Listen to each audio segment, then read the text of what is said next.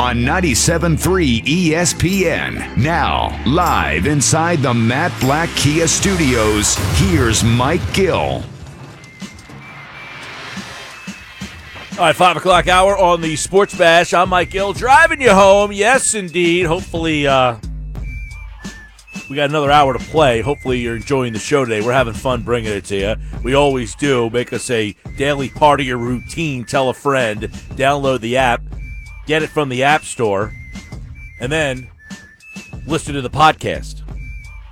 You can listen to us twice. Absolutely. Isn't that the greatest? That's what I would do. Absolutely. You know what else I would do? Make some money. How do you do that? Well, it's simple. Go to DraftKings. DraftKings is giving you the chance to double your money. All it takes is one touchdown to be scored during Saturday's football game. Download the top rated DraftKings Sportsbook app now and use promo code 973 when you sign up to have a shot at doubling your money if a touchdown is scored in one of Saturday's football games. Must be 21 or older. New Jersey only. Gambling problem, call 1 800 Gambler. We'll have the games all live here on 97.3 ESPN. Triple header both days.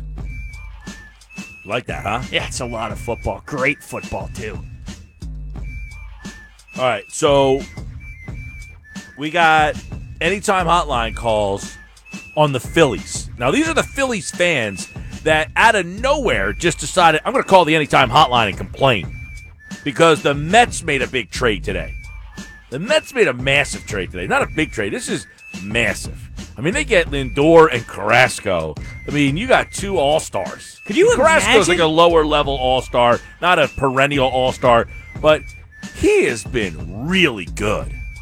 Could you imagine knowing that that is what you get to see when you go watch your baseball team? Like, considering what we're about to enter as a baseball season, imagine the excitement from Mets fans right now, knowing that maybe George Springer is on the come next. Well, Carrasco, by the way, if Phillies fans should remember Carrasco because you traded him to get Cliff Lee. So that's how long Carrasco's kind of been around. He's now 33 years old. You remember when Carrasco was like the young guy in your organization that was like the untouchable guy? He got you Cliff Lee, but he's turned out to be really good. He's received down ballot Cy Young Award votes. Last year in 12 starts, he was only 3 and 4 record wise, but 291, 121 whip.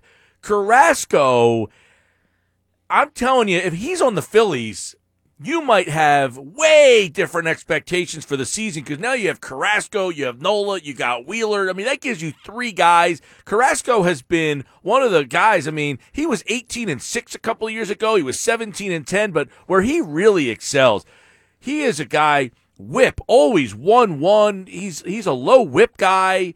Uh, his ERA career 377 pitching in the American League. He's going to be great in the National League, by, which, by the way, hasn't even decided whether they're using the DH or not yet. Which is wild, right? I mean, we talk about making moves in the offseason. Don't you think these individuals who are making the baseball decisions need to know if they need a DH or Yeah. not? So that is another factor into I mean, it happens every year regardless of this year, so what you said still stands true, but that is a major issue from an organizational standpoint, from a league standpoint. The guys who are in charge of making baseball decisions don't even know what the roster is supposed to look like yet. Yeah, I, I- it's it's pretty wild when you think about it.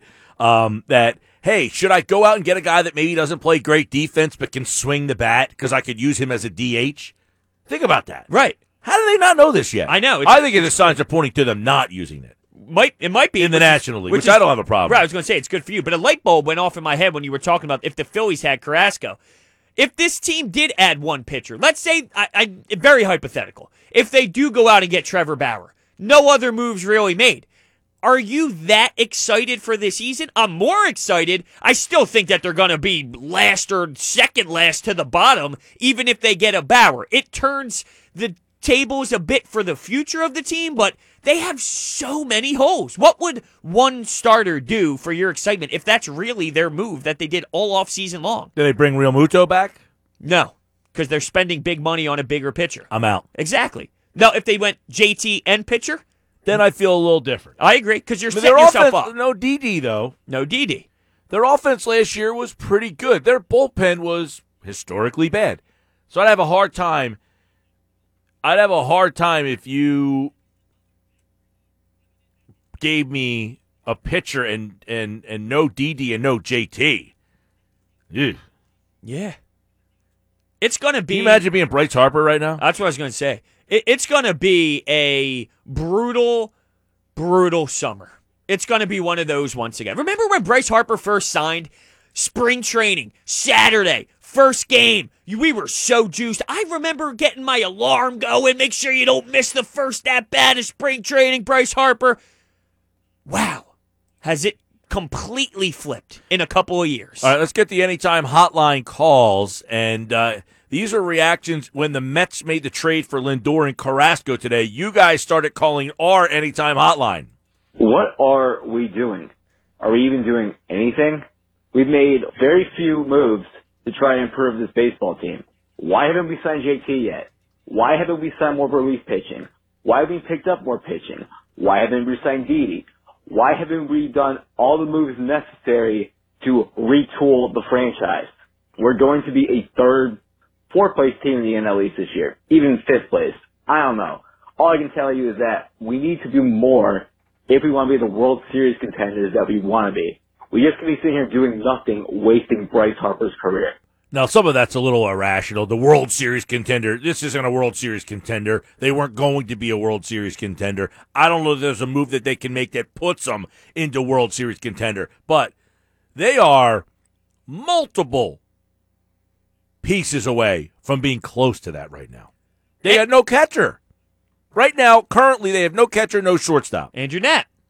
Sure. Well, what they would do is they'd get another catcher to do a dual thing with Knapp and whoever they bring in. Maybe they put Jean Segura at shortstop and Scott Kingery's your second baseman, Rhys at first, Alec Bowman third. There's your infield. Then you got Roman Quinn, Adam Haseley in center, Bryce Harper, and a really old Andrew McCutchen. This There's is a your worse team. team than last year. There's your team. It's a worse team than last year. It's what you got. Can't do it. I really think that's what you got. How do you? Here's the problem: no fans. Owner doesn't have to face it. Doesn't have to see the empty stadium. Doesn't have to hear the boos. The no fans. He's going to say, "No fans. I could skate through a year with no fans." Well, when Dave Dombrowski came in here, didn't we look at it as almost uh, not a punt year, but he needs to see what they have. He needs to kind of get in here and assess everything. Uh, That's kind of what it sounds like they're going to do This, this, was year. a team that, with Gabe Kapler, who everybody said was the biggest problem they had, was about a 500 team. You went out and upgraded the team with Zach Wheeler. You brought in a new manager, and were worse. So you go from a team that was his, not historically, but for three years, one of the worst teams in baseball from 12, 13, 14, 15. They were some of the worst teams in baseball those years. And then Kapler came here. They were about a 500 team, so you felt like, okay, they're taking steps in the wrong direction, uh, in the right direction. Now we need the manager to get them a more professionalism. They went and got Harper. They went and got Realmuto. They went and got Wheeler. They spent money. They have added the manager, and they're now backpedaling. The product on the field is backpedaling from where they were. So I get it. Dombrowski had to come in here, but this should be something that felt like it was in neutral. That now I need someone to shift that gear to put it in the right direction again. No, they're in neutral and saying, but we're going to kick it back in the wrong. We're, we're going back to first gear instead of trying to kick it into third. and they have zero prospects as well. It's the way to lay it out is like the Sixers worked. They got Ben and Joel. What the Phillies were doing was tanking, brought Matt Klentak in here. The problem is they had the wrong GM in place. They thought that they were going to stockpile the system and then that they would be able to bloom and blossom from there. Imagine if the Sixers went through all of those hell years and didn't land Ben and Joel, and instead they picked busts like Anthony Bennett and those guys, and that's what you came out with. That's essentially what happened to the Phillies. They came out with literally nothing from their tank because they missed on all their guys. All right, anytime hotline. kind of pissed off. Uh, I'm not gonna lie that the Mets acquired uh, Lindor. The Mets are still gonna find a way to be average next year. Every time they get a star, it just always flops. I'm telling you, they're gonna find a way to be average next year. I see what his point is. They are the Mets, but this is a different Mets. It has a different feel. They got a new owner. They're spending money. I don't think that the Mets are just going to find a way to be average. But he started that call off by saying, I'm kind of pissed.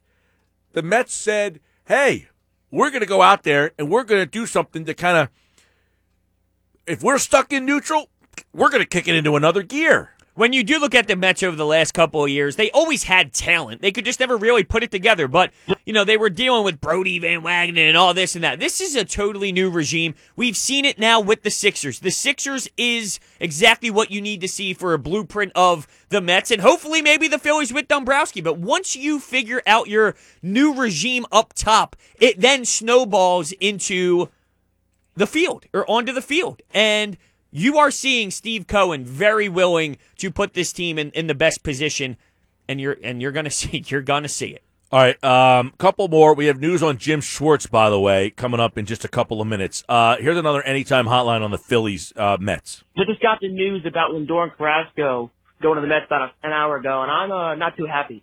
And I feel like I'm not very confident in this team where it's at right now.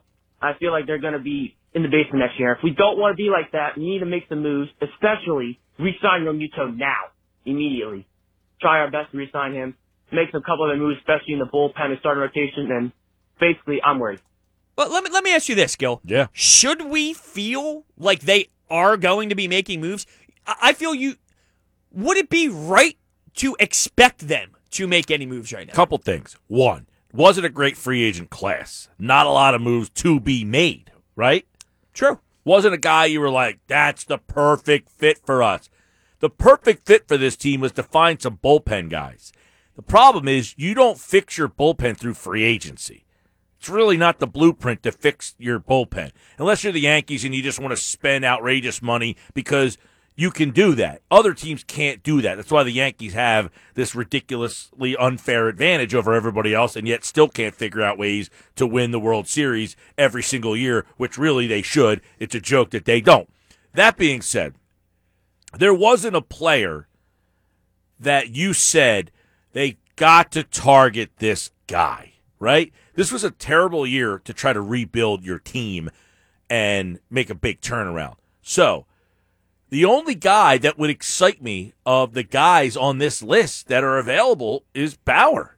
Well, isn't the problem also that one you have so many holes? One guy isn't really changing much, while everybody else in your division is very solid right now. So wh- what does I'm not saying I would be upset if they signed one of these bigger guys. Obviously, that's a huge move, but they have so many damn flaws that even Well, if the they problem. landed one guy, you're still win- You're still fourth in the division. Here's the problem. You, you you have not knowing if there's a DH, I think, is a problem for this team. Because what do I do with Rhys Hoskins? he also had surgery. Correct. I don't even know if he's playing, if he could play the field. Maybe he could just DH. There might not be a DH. Do I need a first baseman? Do I play Alec Bohm at third, ba- first base? If Rhys Hoskins doesn't play, I play Bohm at first. Fine. Second base. I'm going back to Kingery. Probably. Shortstop. I don't have one right now. Am I playing Segura there? Yeah. Third base. If I got to play Bohm at third, at first, what am I doing at third? Sean Rodriguez available? Do I go? Brad Miller coming back? Do Brad- I go Brad- Brad Kingery Miller. back at short and Segura at third, and maybe go and find a second baseman? Maybe. I know Simmons is available. He's a name for shortstop that was at one point maybe talked about and Yeah, Andrelton, Andrelton Simmons. yeah, uh, from uh, you can Anaheim. Plug, yeah, you can plug him in there. That's what you would do. You would find a, a infielder for a one year deal, something like that. Right. So you got a question at short without Didi and what you're going to do to fill that spot, which could have a domino effect on the rest of the situations. And Hoskins being a question mark, it could mean I'll have a question mark at third. I don't know if they're planning on playing Bohm at third or not. I would imagine if Rhys can play, I would imagine that he's going to continue to play third base. I would Yeah. imagine so too. I'm just, you know, then what do I do? I've been told they don't want to play Segura at short. So what are you doing with him? Are you playing him at second Is and he- going with Kingery at short and Bohm at third? I don't like any of these options that we have laid out. Okay. But my point about that really is there isn't a guy. I mean, unless you want to sign Justin Turner, who's like 35 years old, and just use him as a stopgap at third, play Segura at second, go Kingery at short, and play Bohm at now. But what do you do with Hoskins if he's healthy? Especially if there's no DH. Especially if there's no DH. Now in your outfield, you're stuck with McCutchen again. Right? I am depressed. You're this stuck- conversation has me sad. You're stuck with McCutchen again. Your center field spot's still a disaster. it sucks. And you've got Hoskins, uh, you've got uh, Harper in center. right field, you mean? Right. You don't have a catcher. At this moment in time, right now, you don't have a catcher. Your starting rotation is exactly how you left the field last year, and your bullpen was historically bad and has gotten no better. Correct. That's where you are. correct. Now, I'm going over this list of free agents. Springer plays center. They're not getting him. Realmuto's a catcher. You might get him. Bauer, you could certainly use. I'd say about a 25% chance that happens. I would say even less than that. LeMahieu, They're not going after him. I agree. Uh, Marcell Ozuna's a DH. He fits no purpose on this team. Justin Turner. This is my point. That's the free. Justin Turner's the seventh rated free agent that's still available. I think he's going to stay with LA. Let's be realistic, right? He's probably going to sign back with LA. I would imagine so. Maybe not. Maybe I'm wrong, but he has ties there. They just won the World. If he wants to keep going back to the World Right, but I said I brought his name year- up earlier, and you said no immediately. Well, yeah, because I didn't think it was a reality. Not, I just, I don't see the fit here, but I get you, a stopgap guy. I don't think he's taking a stopgap to come to the Phillies. If anything, he's just gonna. Why would he leave L.A. unless they don't offer him anything? Would you? Okay, if they signed him, would you be happy? I think it would be better than what they have now, but not enough to really like make my juices go. Yeah, there is Zippo available in the everyday lineup that pushes my pile. I mean, if they bring in a couple of these bullpen arms, sure, they need bullpen help in the worst way. They need another starter in the worst way, but they can't do anything to improve the everyday lineup right now. I'm out. And that goes to show what I was saying before. This is a punt year. This is them punting the football away. So you're going to have to go through. It won't be 162. It's going to be shortened, but you're going to go through those games knowing you might be competing with the Miami Marlins for the last place in the division. They made the playoffs last year. yes, they did. You did it.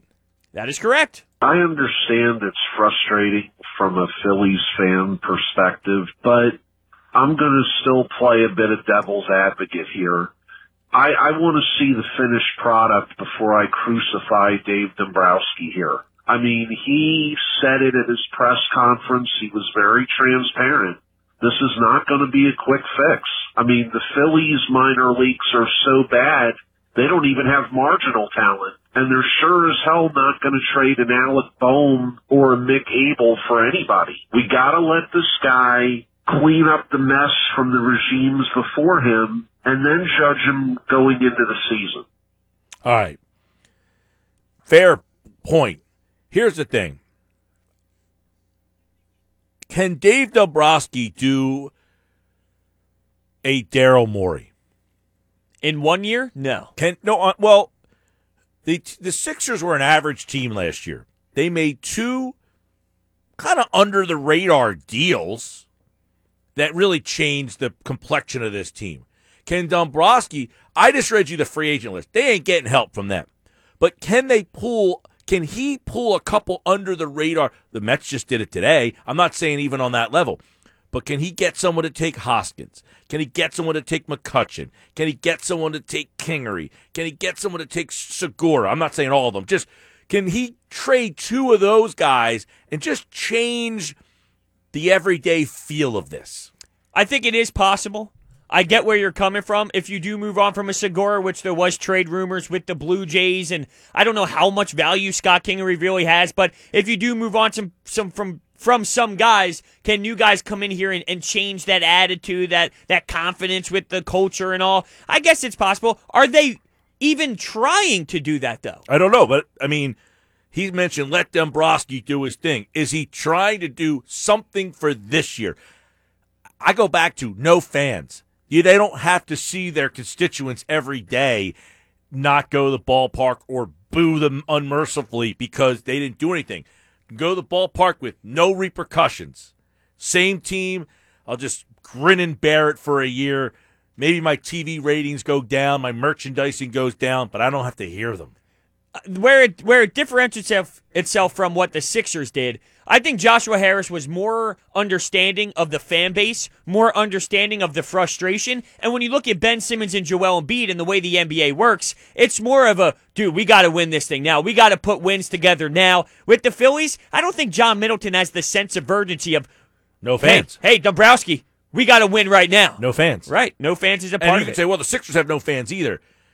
I, I think it's a different I think the owners feel the fan base differently. Joshua Harris, even though I criticized him in the past, I think he was aware of the criticism of that organization from last year to this year. I don't think John Middleton fully grasps how much people are very frustrated with everything going on. I just I don't think he truly understands. 609 403 0973 text board. I read back in November the NL did away with the DH. I don't think that's official. It is not official. It is still ongoing, which is wild. Yeah, I thought I saw Buster Olney tweet something about they haven't made a decision yet. They have not. I don't even know how that's possible. How are you in January not have a decision on that? As if the MLB is not having this discussion. Hey guys, what do you think we should do? What are they talking about? Right, we got two jamokes here having this conversation about the they they haven't that's not on the agenda yet. Am I a jamoke?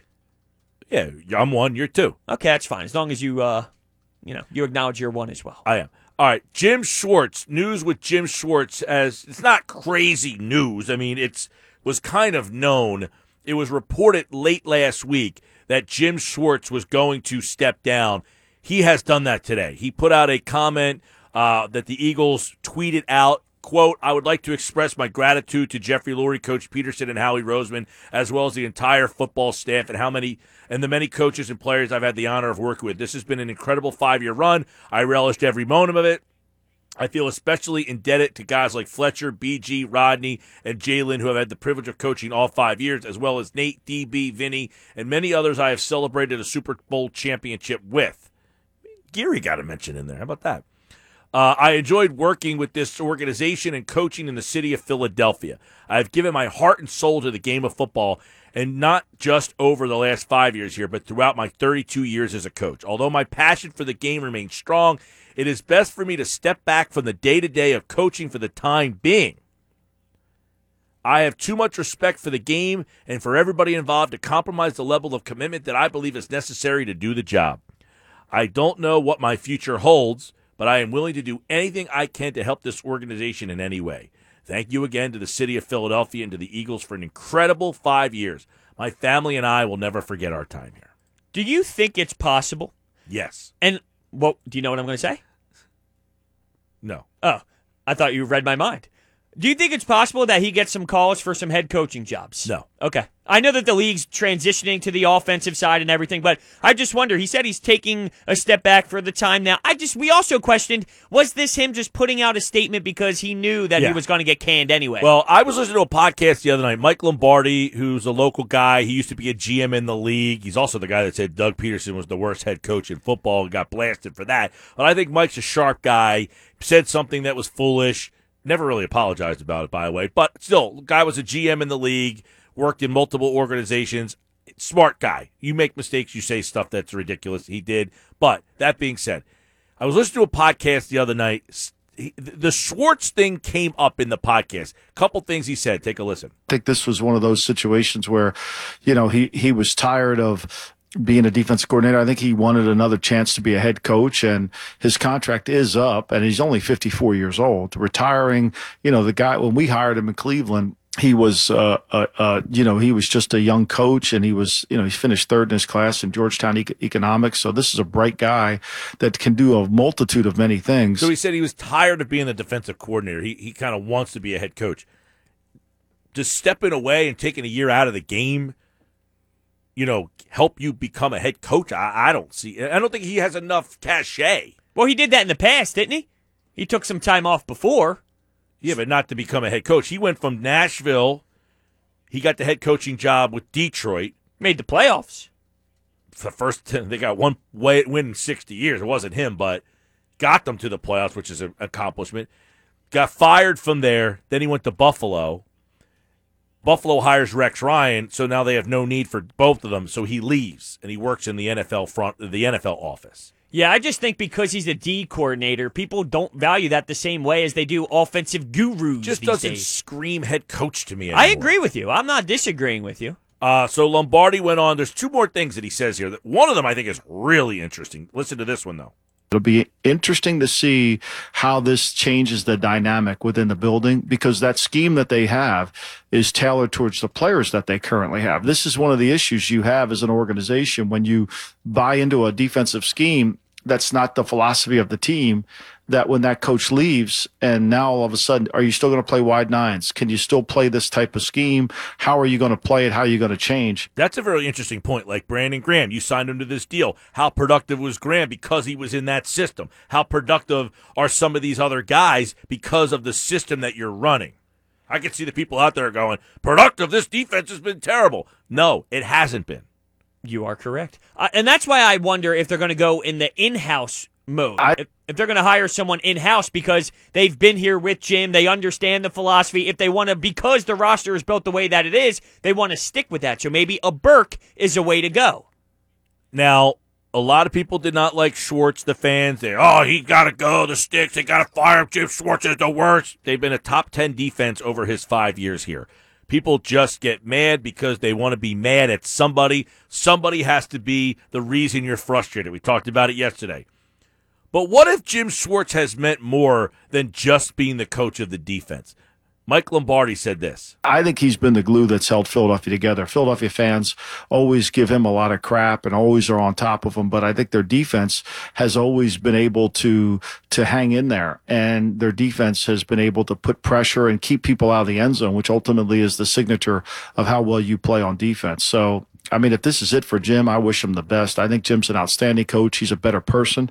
And I know he did a lot to help Philadelphia.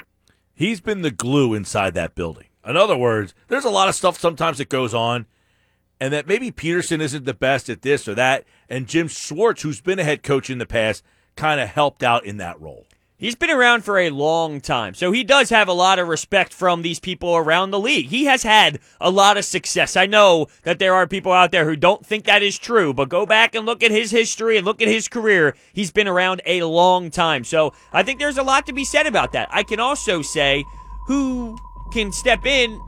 Maybe they can do the same, though. You know what I mean? Like just because you move on from someone doesn't mean Sure, you can always find in. somebody who can be a good. Eh, just Right. because somebody leaves that's good at their job doesn't mean the next guy can't be good at their job too. Right. But I think people are underestimating what the Eagles are losing with Jim Schwartz leaving. That's all. You don't have to sway me one way. I'm a Schwartzman. All right, on the other side, the NBA is about two weeks old. What are we learning? What are we figuring out? What are we taking from the first two weeks of the season? We'll talk to NBA insider Keith Smith from Yahoo Sports. He's back for another year right here.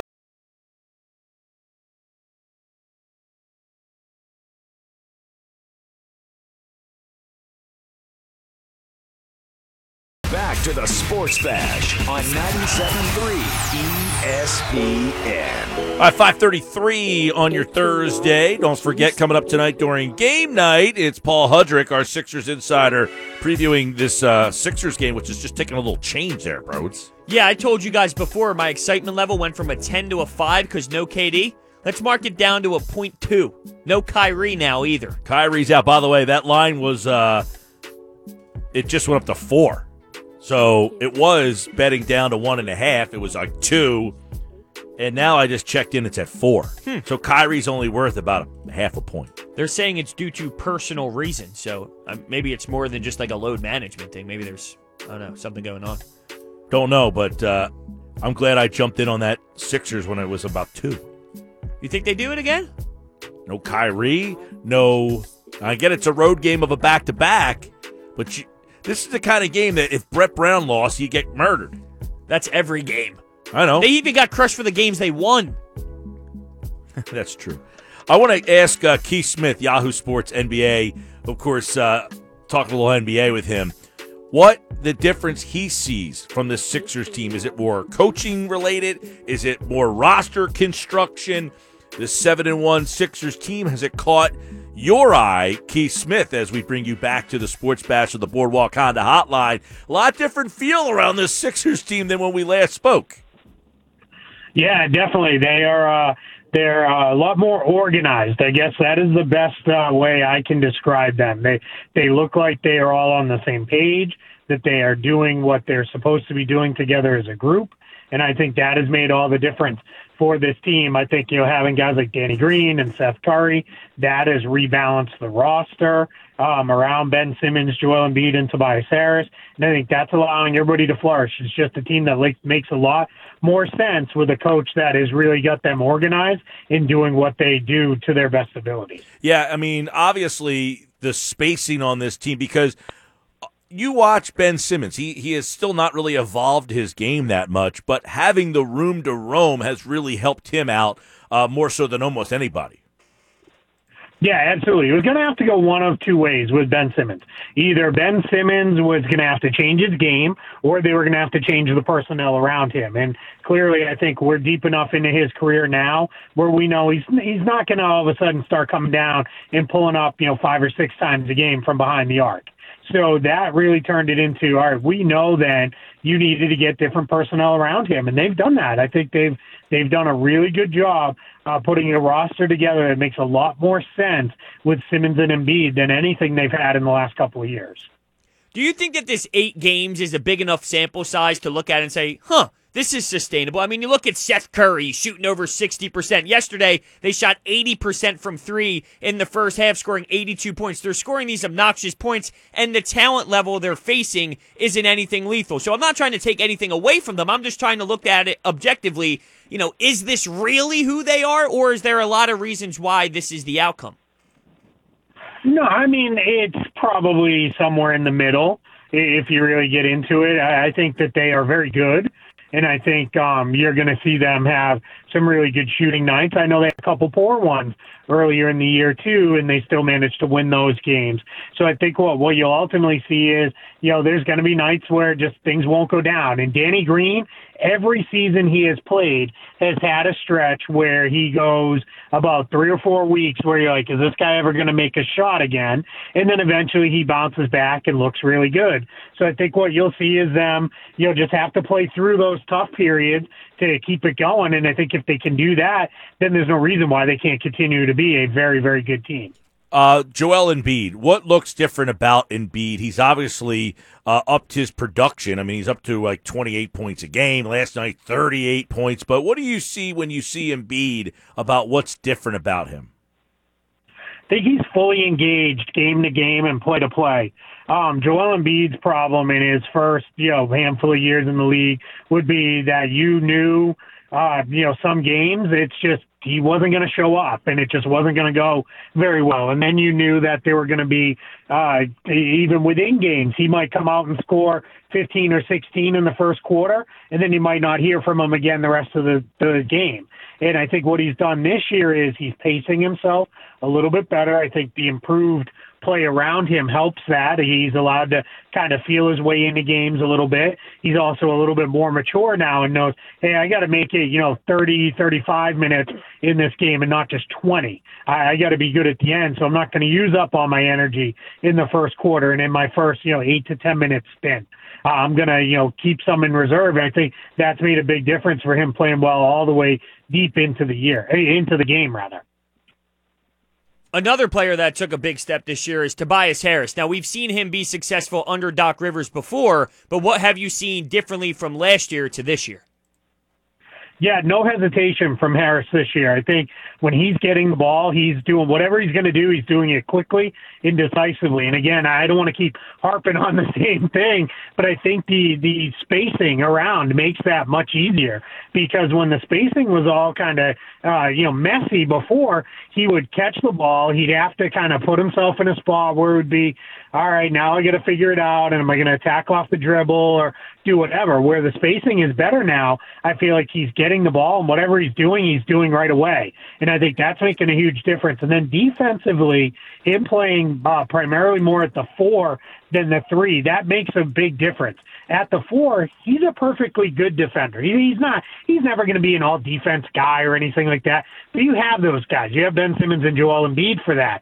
I think what you're seeing with Harris is there's no power forward in the league that he can't defend and really kind of at least hold his own against.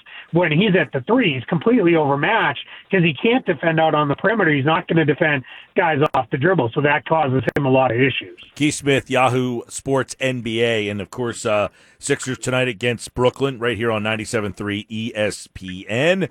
Um, no Kyrie, no Durant, by the way. For I'm sure TNT's thrilled.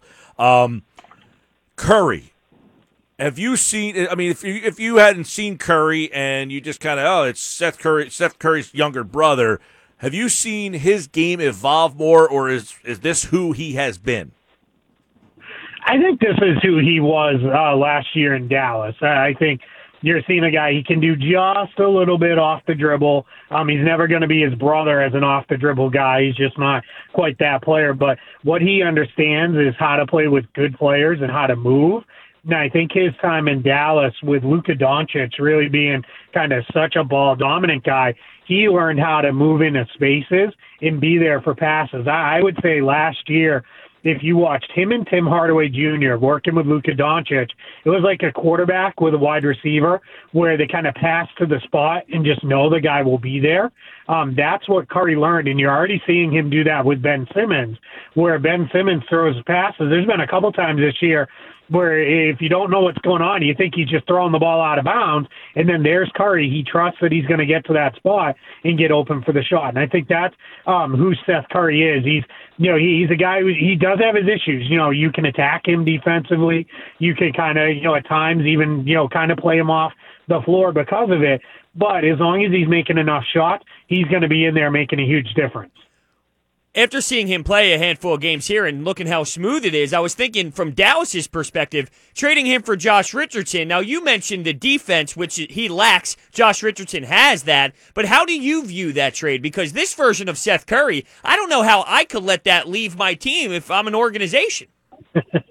yeah, no, it was um this was one of those kind of classic win-win trades it was good for both sides. Dallas needed another guy who you could give the ball to and he can do something off the dribble because everything was Luka Doncic last year.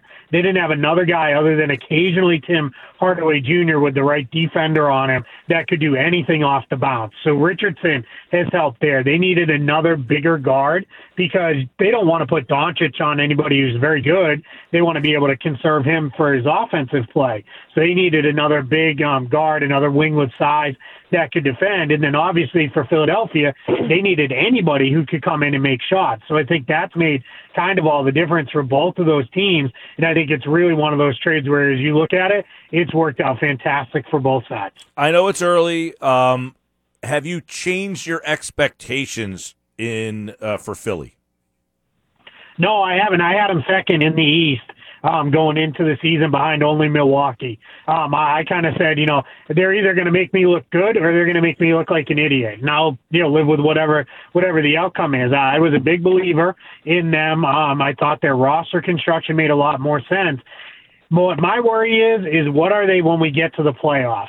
You know, because that that's that's the concern. We know they can be a pretty good regular season team. Um, we've seen it in the past. They've always kind of gone through that period where then they have some hiccups and it all kind of falls apart a little bit on them.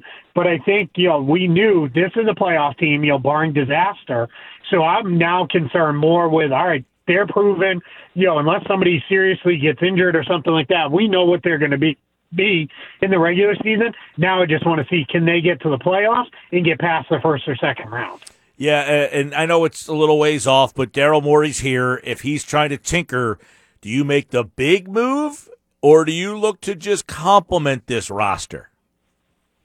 As long as they keep going along the way they are, and I mean, let's be real. What what are they seven and one right now, or six and one? I know they've only got the one loss they're going to lose games. I mean, they're they're not you know they're they're they're not going to go in a 72 game season. You know, they're not going to go 62 and 10 or anything like that. There, there's going to be a period where they lose a couple in a row, and that's just how it goes in the NBA. But I think as long as they keep winning at a pretty good clip and guys stay healthy, Daryl Morey needs to really say, all right, I know I like to, you know, you know, swing for the fences when it's there, and I'll make big moves, but maybe it's just tinkering around the edges because, as you know, you guys know, we've been for as long as I've been coming on the show, they've always needed another guy or two off the bench, and they're kind of still in that position where they could use another guy or two off the bench, especially somebody with a little bit of size that I think they can trust that can play, you know, maybe the three-four position for them a little bit more than the guys they have right now. You brought up the bench, and Tyrese Maxey is absolutely stunning us with his great play at such a young age. What have you seen from him? Yeah, I, I like um what he he knows who he is as a young player, which is not always all that common for a really young player. A lot of times you see those guys come in, especially a young guard, and it takes them a long time. But I think what they've done is they've put him in a position where it's come in and, and attack. That's all we really want you to do come in, make plays off the dribble. Um, Doc Rivers has had success with young guards in the past by taking that same approach of, look, I just want you to kind of get after it. Just, you know, get, get, you know, when you're in there, go downhill, play off the bounce. We've seen a couple times he hasn't really had it and they pull him out and just, you know, and you deal with it and you move on to the next guy. And I think that's perfectly fine. So yeah, I think he's a really good fit for them and they've kind of got him in an ideal role for a young guard at Keith Smith NBA. Check him out on Twitter, of course. Um, obviously, the big story entering the year was James Harden. What do we think ends up happening with him? Yeah, I, you know, it's funny. I was just asked uh, on another show, um, you know, well, what what happens with James Harden? How long are we waiting here? And I think it's going to be a while. There, there's a couple reasons for that. One is the Rockets want a big return package. They want two or three young players um, that are under team control that they can build around. They want a boatload of draft picks. They, they're looking at, all right, if Jrue Holiday can get three picks and pick swaps, we want at least that for James Harden. And then the other piece is he makes $41 million. So you're talking a two, three, four for one trade. Those are hard to do in season because the team trading for him, you're basically giving up all of your depth you're making that move. Now, that could be perfectly fine if you can replace it. And then on the Rocket side, you need to get them in a position where then they can take back three or four guys without, you know, with having enough roster spots and those kind of things.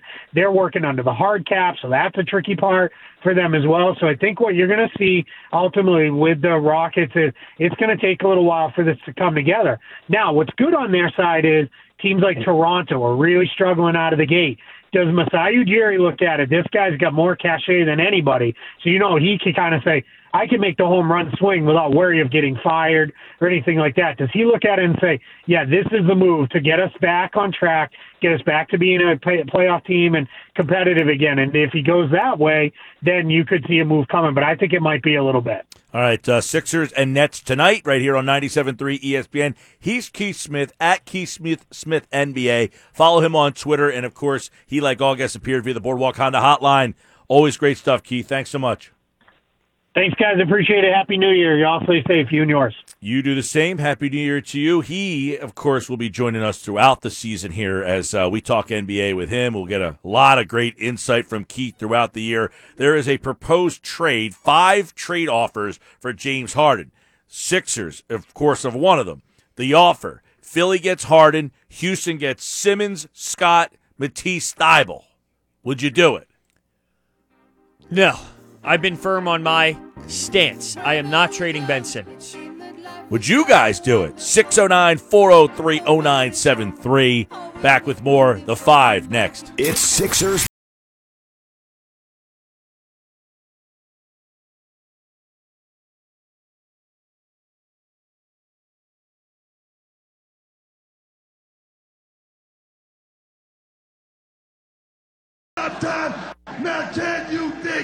All right, time for the five to get ready to wrap up the show. Don't forget Sixers and Nets tonight at 7.30. Paul Hudrick at 6.20 with a preview.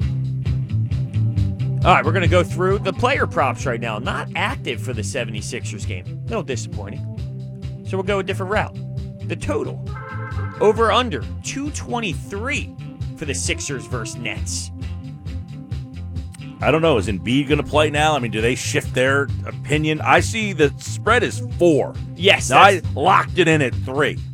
Oh, okay. You have it at three. I well, I got it when I heard the Kyrie news. I went to the app and it was three. Now it's all the way up to four. So What- it started at one and a half. It was two, bouncing back and forth throughout the day. When the news came down, I locked it in at three, and now it's up to four. Okay, would you also take it at four? Because one of my questions is, is the Sixers going to cover? I don't know. I don't know if Embiid's playing. I know that's the, back that's, to that's back. what's tricky about some of these. You know what I mean? It's disappointing. All this new. This is the NBA for I'm you. going to though. go under on the score. Okay. Um, although Levert's one of those guys that when he plays by himself, he can go off. Now, it's interesting you bring that up. I'm not going to tell you what Josh thinks, but at 26 and a half between points, rebounds, and assists combined, 26 and a half for LeVert.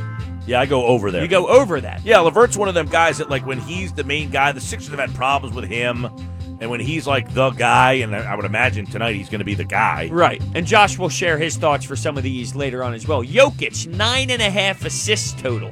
Over under. I know where you're going. Yeah, I'm going. I'm going over. They're playing Dallas tonight. You got Luka. It's going to be one of those. Anything you can do, I can do better. It's incredible, isn't it? I love Jokic. I was gonna By the way, I had the chance to pick AD in that fantasy league, and I went with Jokic. Who was your first pick? Jokic. Okay, that was I your had the first third pick. pick in the draft, I think. Oh, you're talking about the fan. Oh, sorry, I got confused with what happened yesterday in your. Well, Jokic doesn't play football. I know, I got confused for a second. You know how my brain I had the tenth pick. How did that play out? One of my questions for you in the five. I, I got to be honest. I mean, my buddy, uh, he, he did a. He wanted to put this together. They should have let me run it like I normally do. It does seem like you're not very excited about how this all I don't played think out. it was well thought out. Like the first guy took Mahomes, the second guy went Rodgers. I don't remember third, and then I came up. I took Russell Wilson, but I said, well, how many slots are there? There's nine guys. Do you have a bench? What happens when your guy loses? Can you pick guys up? Is there a waiver wire? Is it total points? Like, okay, there's 13 teams. How do you have an uneven amount of teams? Why don't you take control then? They texted me like the day of. Your friend's got to do a better job. So everybody's asking me, are you doing the league that you normally do? Why And they want they want out of that one? Well, I don't feel like running it. It's too much running around. But this is what happened. You don't want you want things done right, you do it yourself. I don't even know who's on my team. I took Metcalf. I wasn't gonna let him pass me, even though I had a neck injury grade on him. Game night's up next.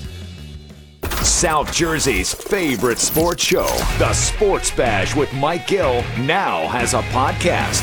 You can listen to full episodes of your favorite segments, interviews, and more